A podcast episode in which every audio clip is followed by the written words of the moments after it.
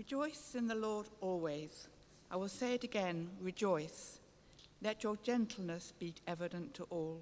The Lord is near. Do not be anxious about anything, but in everything, by prayer and petition, with thanksgiving, present your requests to God. And the peace of God, which transcends all understanding, will guard your hearts and your minds in Christ Jesus. Finally, my brothers and sisters, whatever is true, whatever is noble, whatever is right, whatever is pure, whatever is lovely, whatever is admirable, if anything is excellent or praiseworthy, think about such things. Whatever you have learned or received or heard from me or seen in me, put it into practice, and the God of peace will be with you. Thanks be to God. Amen. Thanks, Linda.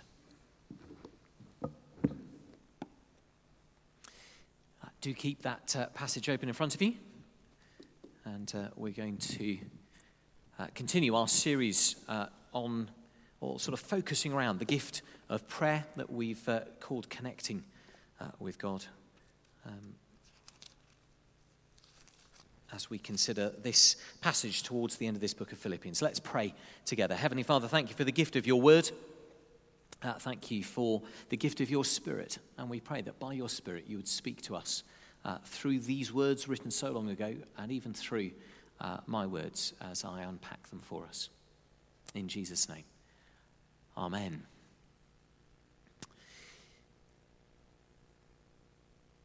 This is one of those passages where every single sentence um, has something of a punch to it. Uh, there's something that sort of grabs us, there's something that connects with us. Um, every sentence has something that we could spend um, hours chewing over, thinking about, meditating on, pondering what does that look like in my life? What does it mean uh, for me?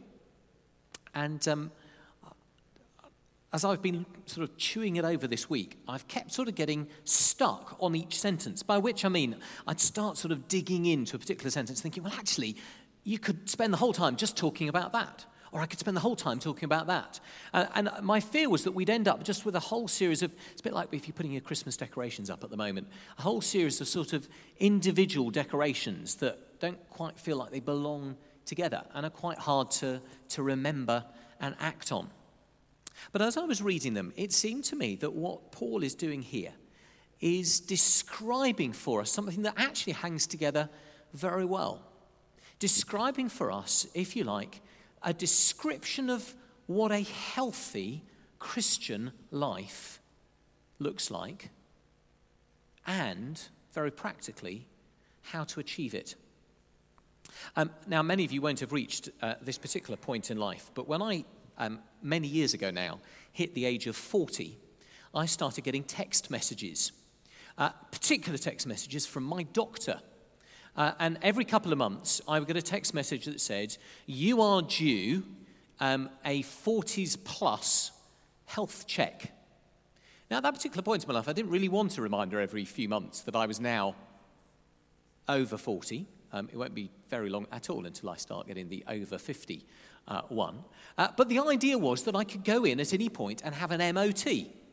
Uh, go in, and uh, uh, which I uh, eventually did after about the eighth text message, and sit with a nurse, and they would take my blood pressure and take some blood samples and do all that sort of thing, and basically say to me, This is how you're doing, but also this is how you could do better. My cholesterol was a bit high, my weight was definitely high.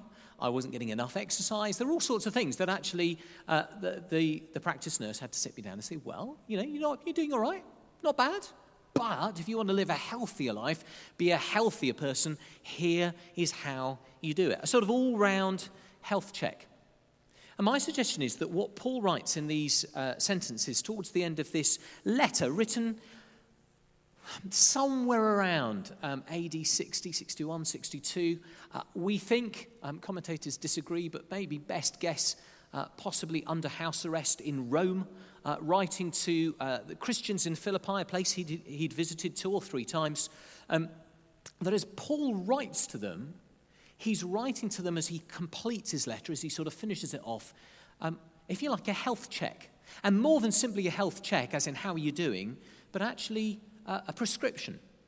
If you want to live a healthy life of following Jesus, this is what you can do.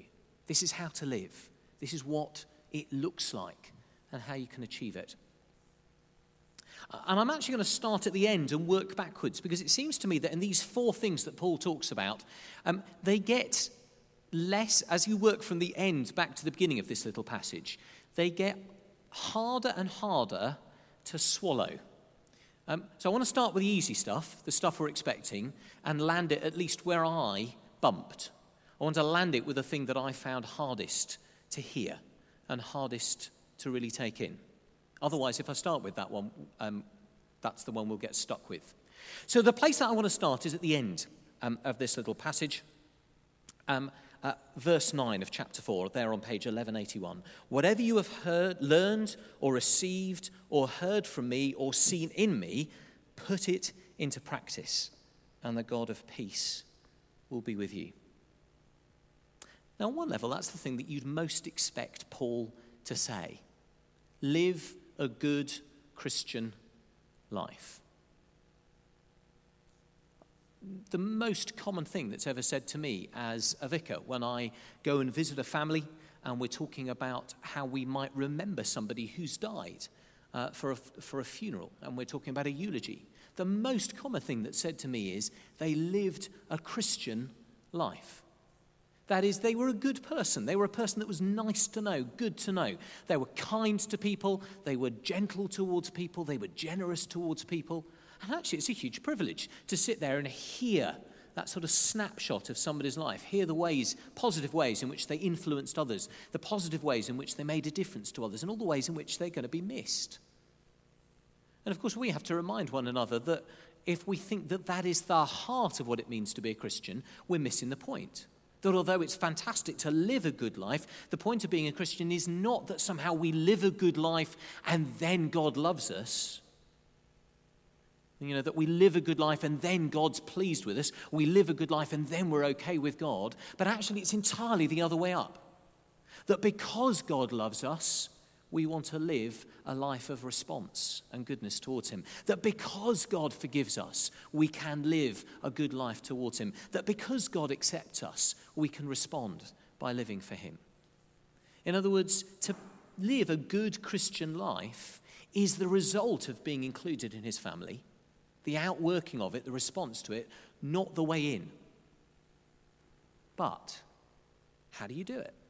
How do you shape your life in such a way that it's going to look and be healthy?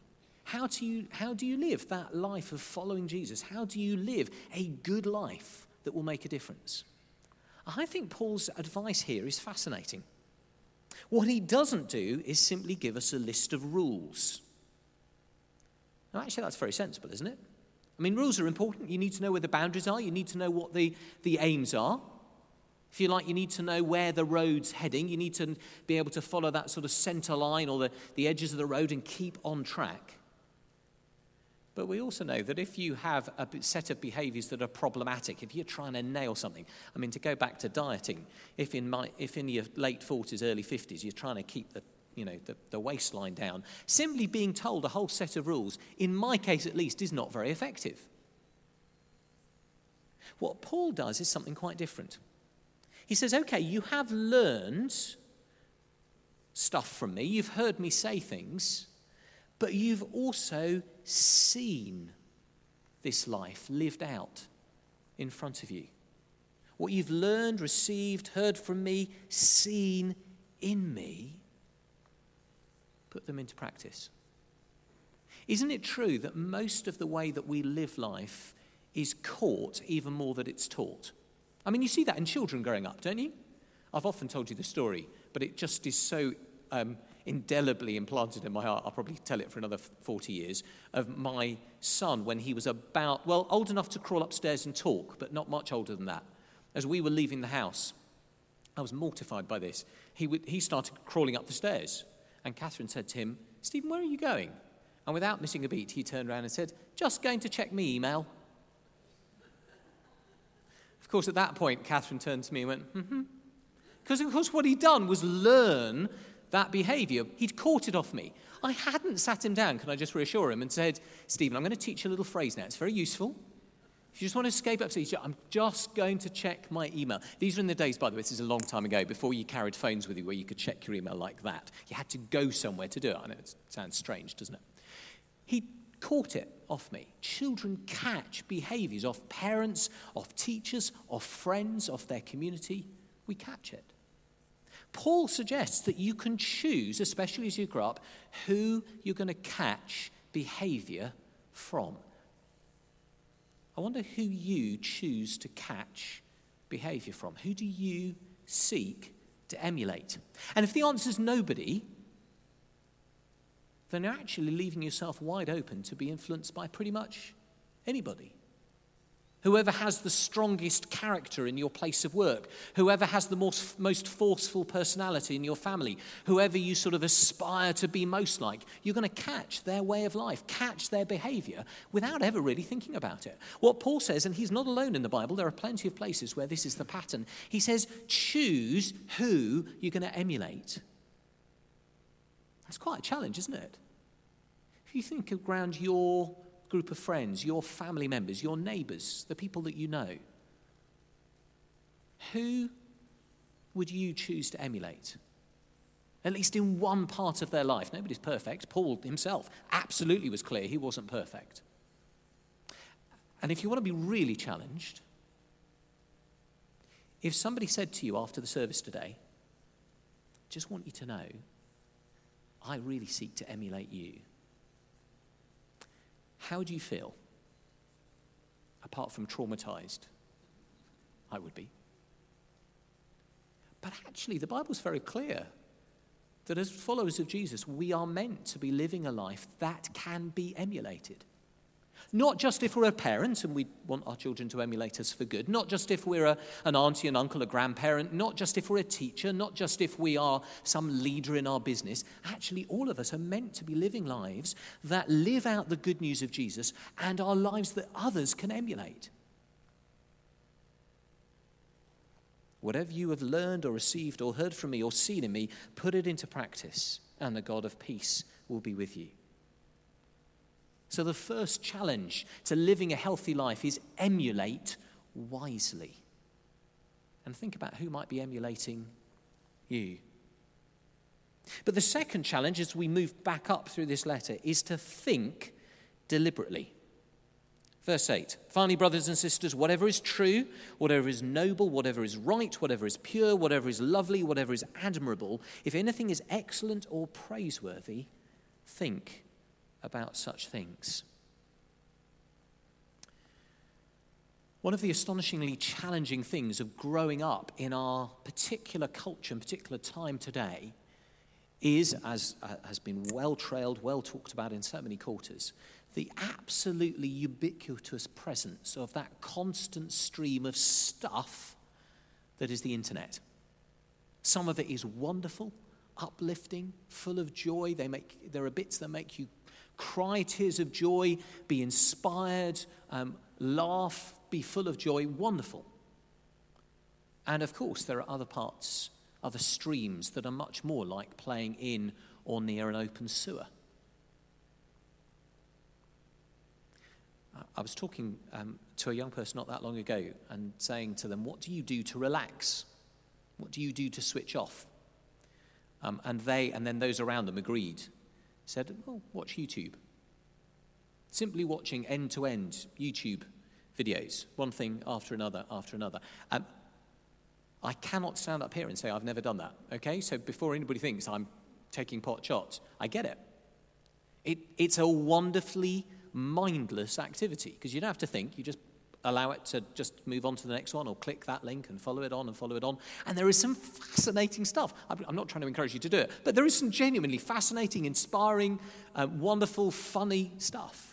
YouTube and elsewhere. Here's the thing though it is an illustration of what it is to think without thinking, to simply take in without choosing, to simply absorb without deciding what it is we want to absorb. And of course, the crazy fact is, we wouldn't do that in any other part of life. Um, I don't know whether you've ever seen those programs with Bear Grylls, who takes people on these you know, adventures through the wilderness. And one of the things he does is he teaches them how to filter water. In fact, I think I first saw him do it in this slightly absurd um, and odd surroundings of the Graham Norton chat show, um, where um, he was given a sort of glass of fairly horrible looking water. Um, and he borrowed the sock off one of the celebrities who were with, with him, you know, which of course everybody thought was very funny. And he took the sock, puts it over the cup, and he drew, you know, pours this water through it in order to use the sock as a filter, and then um, offers it to them to drink. I, I'm not sure that it was much clean after going through a sock. But the idea was that, of course, it would be absurd to imagine that we would simply put in our mouths anything that we found without imagining what it is. It's one of the first things we have to teach children, isn't it? Don't eat that. Don't drink that. Don't even pick up that. And yet, actually, for the most part, we tend to fill our minds and to think on things without being even vaguely deliberate about it, without filtering what goes in.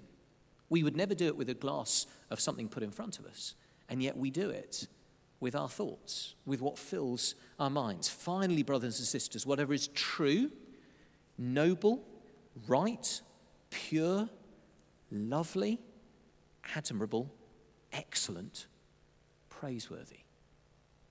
Think on those things. They're going to be healthy for you. They're going to build you up, not tear you down. They're not going to make you sick they're going to make you healthy. If we want to live a, a, a healthy life of following Jesus, then as well as emulating wisely, we are to think deliberately. And that's getting into good habits. You know, I, I know it sounds a really basic thing, but actually, if there's nothing on TV you want to watch, we'll switch it off. If there's nothing you've particularly gone to find on the internet, well, then walk away actually choosing what we fill our minds with, will feel and be much healthier than simply absorbing whatever's out there. And then working our way back up the passage just a little bit further. Verse 6 Do not be anxious about anything, but in everything by prayer and petition, with thanksgiving, present your requests to God, and the peace of God, which transcends all understanding, will guard your hearts and your minds in Christ Jesus. If we're to emulate wisely and think deliberately, Paul wants us to pray confidently. Now, I said they get harder as we move back up this little bit of his letter because, of course, actually, we're increasingly aware that anxiety isn't always, we can, isn't always something we can do something about. Many of us have experienced times in life of um, uh, times of anxiety. And it can be really debilitating.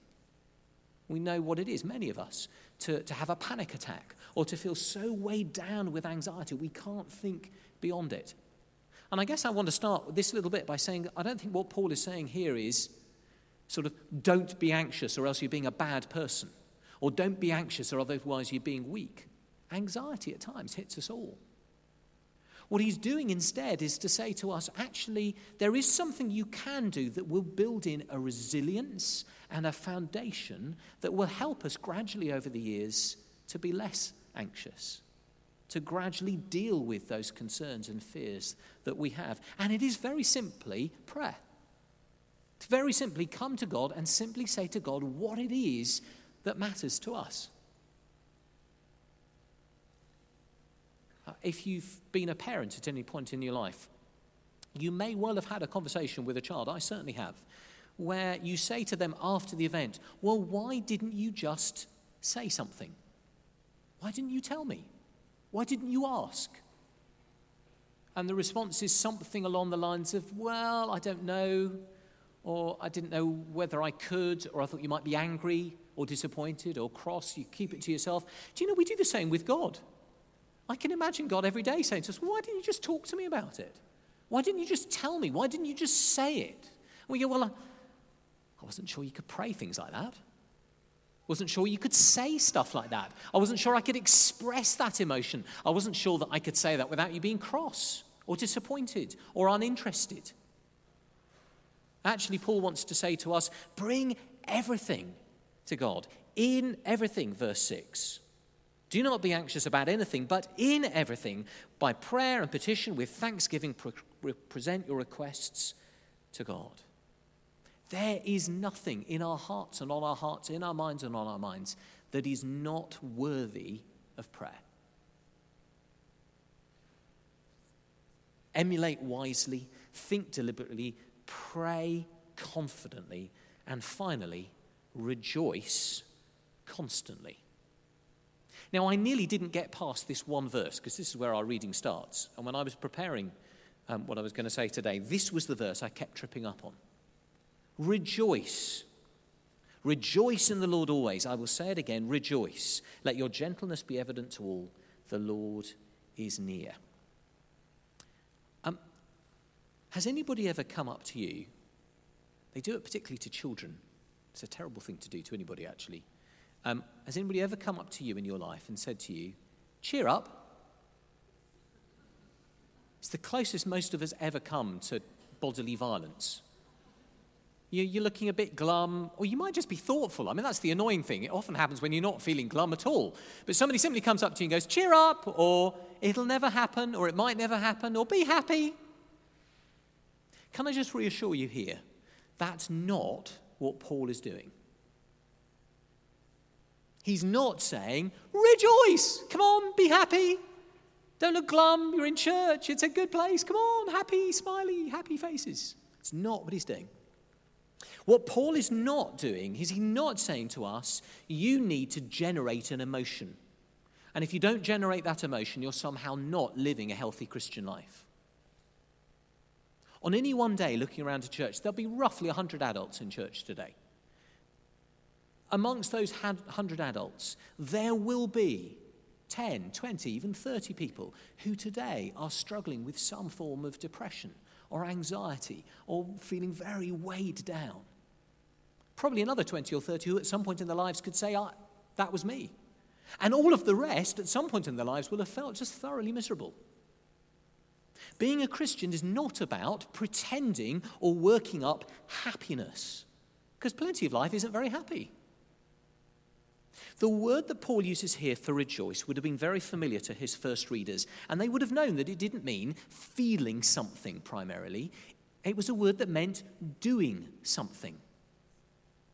Uh, Philippi was a Roman colony, and if you lived in a Roman colony, one of the things that you did occasionally was to join in rejoicing, because rejoicing was public celebration. You would celebrate Caesar, particularly, you would celebrate Caesar. You would celebrate Caesar's victories. You would celebrate the birth of Caesar. Or you might get involved in celebrating one of the gods or goddesses, celebrating their birthday or celebrating their uh, particular feast day, celebrating the start of New Year, celebrating the harvest. It was public celebration which did two or three important things. First was it connected you with people in your community with a shared sense of solidarity of this is what we believe is important, so we're going to celebrate it. Secondly, it connected you with a sense of loyalty to that thing you were celebrating. Particularly, that's why they encouraged celebrating Caesar. It connected you with loyalty to the Roman Empire. If you went out and celebrated Caesar, you had that sense of belonging. This is, I'm a citizen of the Roman Empire. I belong. This is us.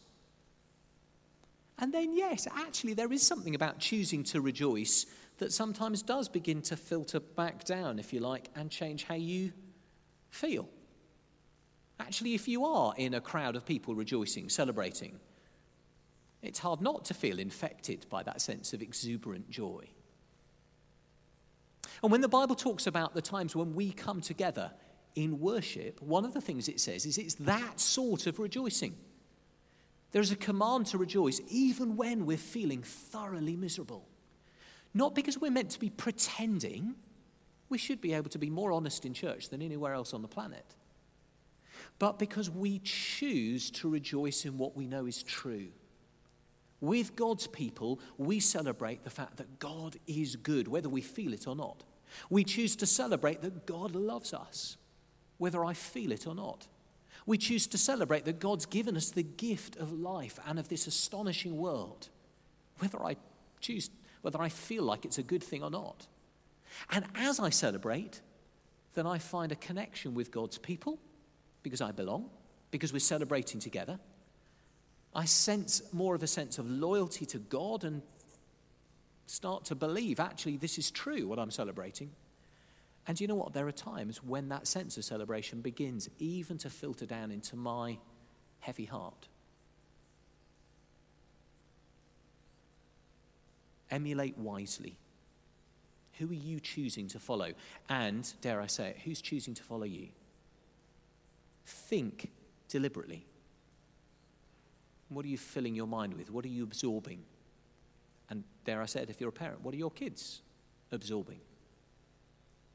Pray confidently. There is not one thing on your mind and heart that is not suitable to bring to God. And most of all, and I think this is why he starts with it rejoice constantly with God's people, on your own, whatever you're doing. Rejoice in the one who loves you. Rejoice in the one who's given everything for you in Jesus. Rejoice in the one who's given us the good news of hope. Let's pray together, and uh, then uh, John is going to lead us in uh, songs of worship and of rejoicing uh, just before the children come and join us again. Jesus, thank you for these uh, words that form a sort of health checkup for us. Thank you that your love precedes any of this. Thank you that we don't have to be better somehow to be more loved, to be more accepted, to be more cared for by you. But given that you do love us, given that you do accept us, thank you, given that you do care for us, help us to live healthily Christian lives and grow us in that health each day, we pray. Amen.